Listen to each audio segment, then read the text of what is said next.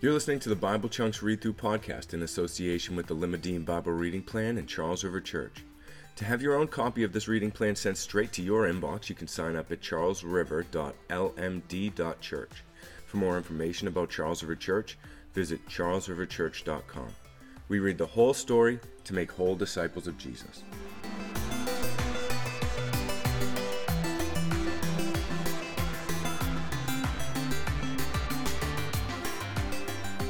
Hey, welcome to Bible Chunks, where we read through the Bible in the chunks or sections based on themes that it was designed to be read in so we can get a better handle on the story of God. My name's Kevin. That's enough about me. Let's dive into the Word. Today we'll be reading John 18 1 through 1942. 82 verses today. When Jesus had spoken these words, he went out with his disciples across the brook Kidron, where there was a garden, which he and his disciples entered. Now, Judas, who betrayed him, also knew the place, for Jesus often met them with the disciples. So Judas, having procured a band of soldiers and some of the officers of the chief priests and the Pharisees, went there with lanterns and torches and weapons. Then Jesus, knowing all that would happen to him, came forward and said to them, Whom do you seek? They answered him, Jesus of Nazareth. Jesus said to them, I am he. Judas, who betrayed him, was standing with them. When Jesus said to them, I am he, they drew back and fell to the ground. So he asked them again, Whom do you seek? And they said, Jesus of Nazareth. Jesus answered, I told you that I am he. So if you seek me, let those men go. This was to fulfill the word that he had spoken Of those whom you have gave me, I have not lost one. Then Simon Peter answered, having drawn a sword, drew it and struck the high priest's servant and cut off his right ear. The servant's name was Malchus. So Jesus said to Peter, Put your sword into its sheath. Shall I not drink the cup that my Father has given me? So the band of soldiers and their captain and the officers of the Jews arrested Jesus and bound him. First, they led him to Annas, for he was the father in law of Caiaphas, who was the high priest that year. It was Caiaphas who had advised the Jews that it would be expedient that one man should die for the people. Simon Peter followed Jesus, and so did another disciple, since that disciple was known to the high priest. He entered with Jesus into the courtyard of the high priest, but Peter stood outside at the door. So the other disciple, who was known to the high priest, went out and spoke to the servant girl who kept a watch at the door, and brought Peter in. The servant girl at the door said to Peter, "You also are not one of this. You also are not one of this man's disciples, are you?" He said, "I'm not." Now the servants and officers had made a charcoal fire because it was cold, and they were standing and warming themselves. Peter also was with them, standing and warming himself. The high priest then questioned Jesus about his disciples and his teaching. Jesus answered him, I've spoken openly to the world. I've always taught in synagogues and in the temple where all Jews come together. I've said nothing in secret. Why do you ask me? Ask, ask those who have heard me what I said to them. They know what I said. When he had said these things, one of the officers standing by struck Jesus with his hand, saying, Is that how you answer the high priest? Jesus answered him, If what I said is wrong, bear witness about the wrong. But if what I said is right, why do you strike me? Annas then sent him bound to Caiaphas, the high priest. Now Simon Peter was standing and warming himself. So they said to him, You also are not one of his disciples, are you? He denied it and said, I'm not. One of the servants of the high priest, a relative of the man whose ear Peter had cut off, asked, Did I not see you in the garden with him? Peter again denied it, and at once a rooster crowed. Then they led Jesus from the house of Caiaphas to the governor's headquarters. It was early morning. They themselves did not enter the governor's headquarters so that they would not be defiled, but could eat the Passover. So Pilate went outside to them and said, What accusation do you bring me against this man? They answered him, if this man were not doing evil, we would not have declared, delivered him over to you. Pilate said to them, Take him yourselves and judge him by your law. The Jews said to him, It is not lawful for us to put anyone to death. This was to fulfill the word that Jesus had spoken to show by what kind of death he was going to die. So Pilate entered his headquarters again and called Jesus and said to him, Are you the king of the Jews? Jesus answered, Do you say this of your own accord, or did others say it about me? Pilate answered, Am I a Jew? Your own nation and the chief priests have delivered you over to me. What have you done? Jesus answered, My kingdom's not of this world. If my kingdom were of this world, my servants would have been fighting, that I may not be delivered over to the Jews. But my kingdom is not from this world. Then Pilate said to them, So you are a king? Jesus answered, You say that I'm a king. For this purpose I was born, and for this purpose I've come into the world, to bear witness to the truth. Everyone who is of the truth listens to my voice. Pilate said to him, What is truth?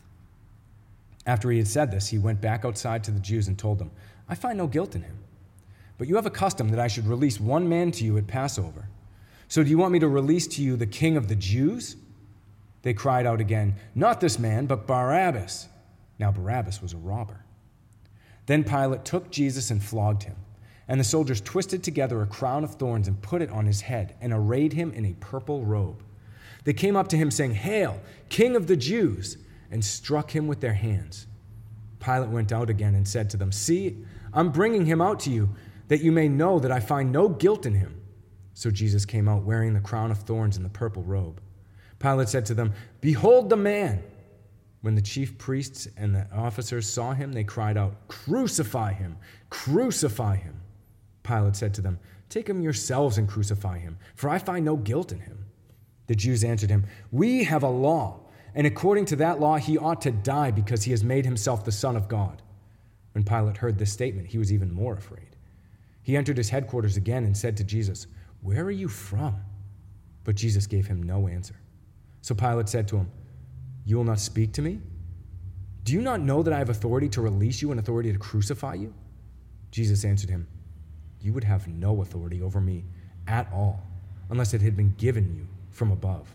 Therefore, he who delivered me over to you has the greater sin. From then on, Pilate sought to release him, but the Jews cried out, If you release this man, you are not Caesar's friend. Everyone who makes himself a king opposes Caesar. So when Pilate heard these words, he brought Jesus out and sat down on the judgment seat at the place called the stone pavement, and in Aramaic, Gabbatha. Now, it was the day of preparation of the Passover. It was about the sixth hour. He said to the Jews, Behold your king. They cried out, Away with him, away with him, crucify him. Pilate said to them, Shall I crucify your king? The chief priests answered, We have no king but Caesar. So he delivered them over. So he delivered him over to them to be crucified. So they took Jesus, and he went out bearing his own cross to the place called the place of the skull, which in Aramaic is called Golgotha.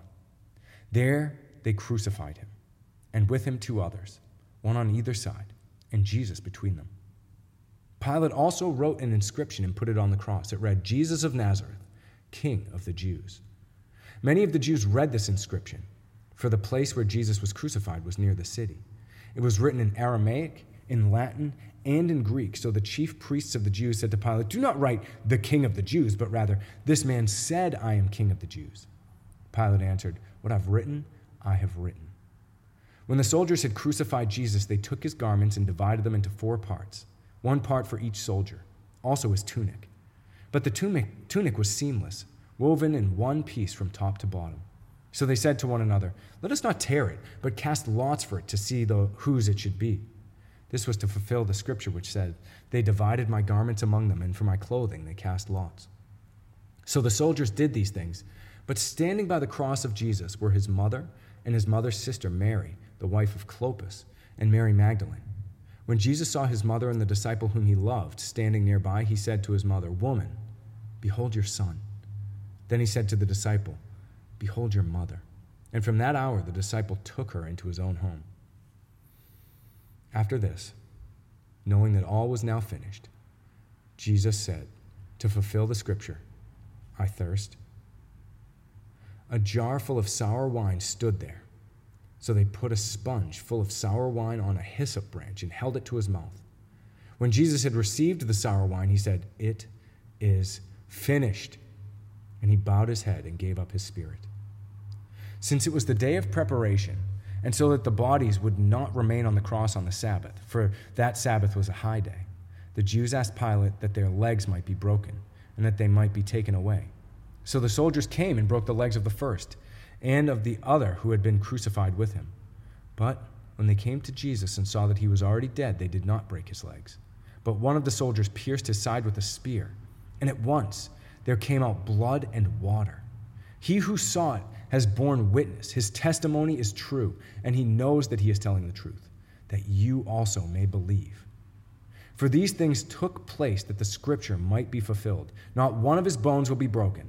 And again, another scripture says, They will look on him whom they have pierced.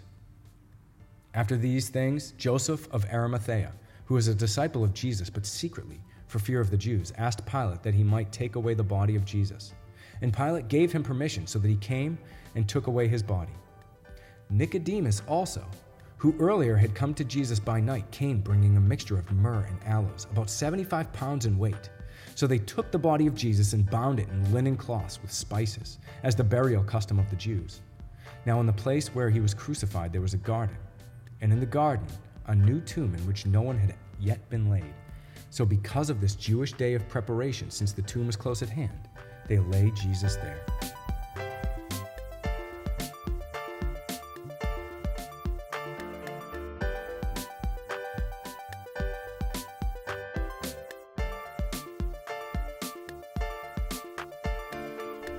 All right, well, we start today's scripture in a garden. They go to a garden where Jesus had spent a lot of time with his disciples to pray. And into that garden, in the middle of the night, in the darkness, come man made instruments of light, torches, and, uh, and, and weapons. And so John is communicating to us that the people have rejected Jesus. They come to him at night with their best effort for light, which are torches and lanterns, along with weapons. Rather than come into the light that Jesus offers, they've concocted their own light, constructed their own light, and they've rejected Jesus. And they arrest him and they try him in the middle of the night, in the darkness.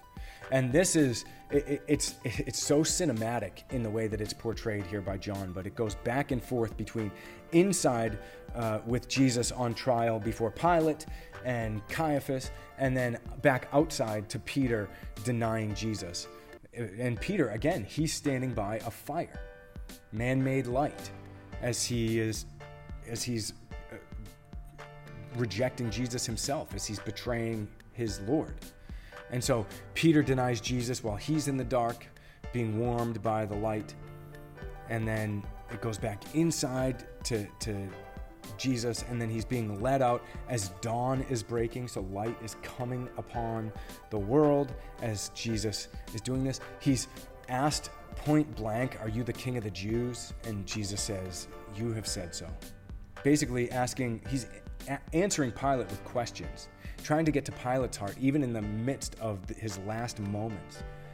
Have you said this on your own accord, or did somebody else tell you to do this? And Pilate rejects it all by what is truth? Anybody who listens to the truth listens to my voice, Jesus says. And Pilate says, What even is truth? And then the Jews, the, the, the, the religious leaders get, get the people all riled up and they reject Jesus and they, they accept Barabbas as he's released. And then, right in broad daylight, in the middle of the day, the sixth hour, about noontime, they crucify Jesus in broad daylight. And Jesus dies.